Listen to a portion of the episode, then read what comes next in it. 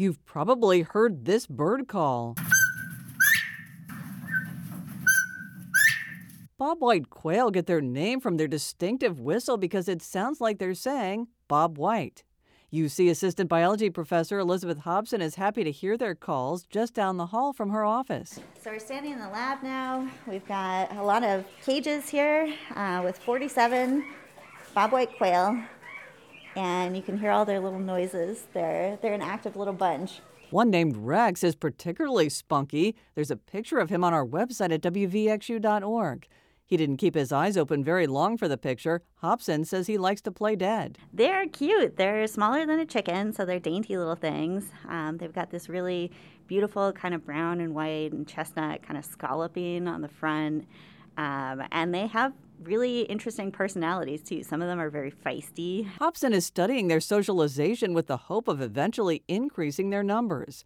In the last 10 years, the bobwhite population has dropped 71% in Ohio. During breeding season, the Ohio Department of Natural Resources automatically records their calls in the wild. These recording devices were most recently active this past spring and summer in the south central part of the state.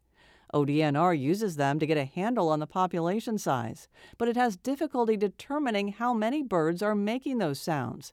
At UC, senior Sophia Clement has an idea identify nuances in the call. So we built like little recording chambers basically. We have three of them and like you saw, they're lined with like sound foam.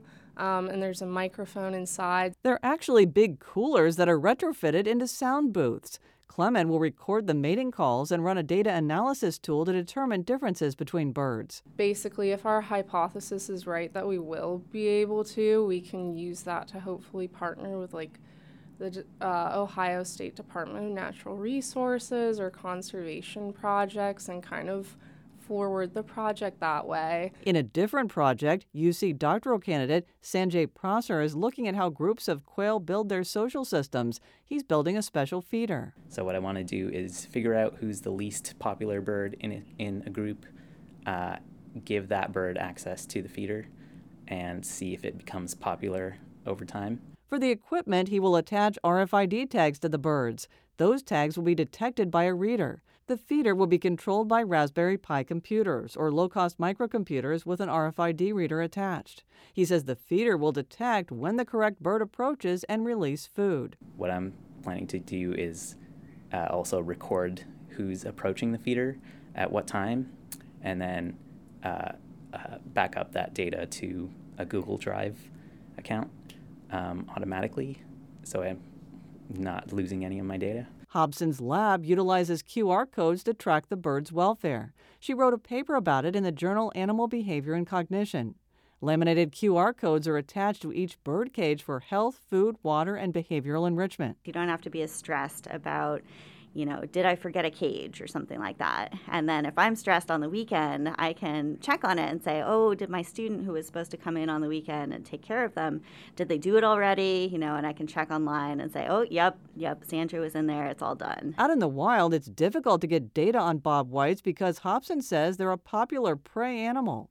Everybody eats them from cats to foxes to hawks and owls. She says they're like popcorn. There are now fewer than 3,000 living in Ohio.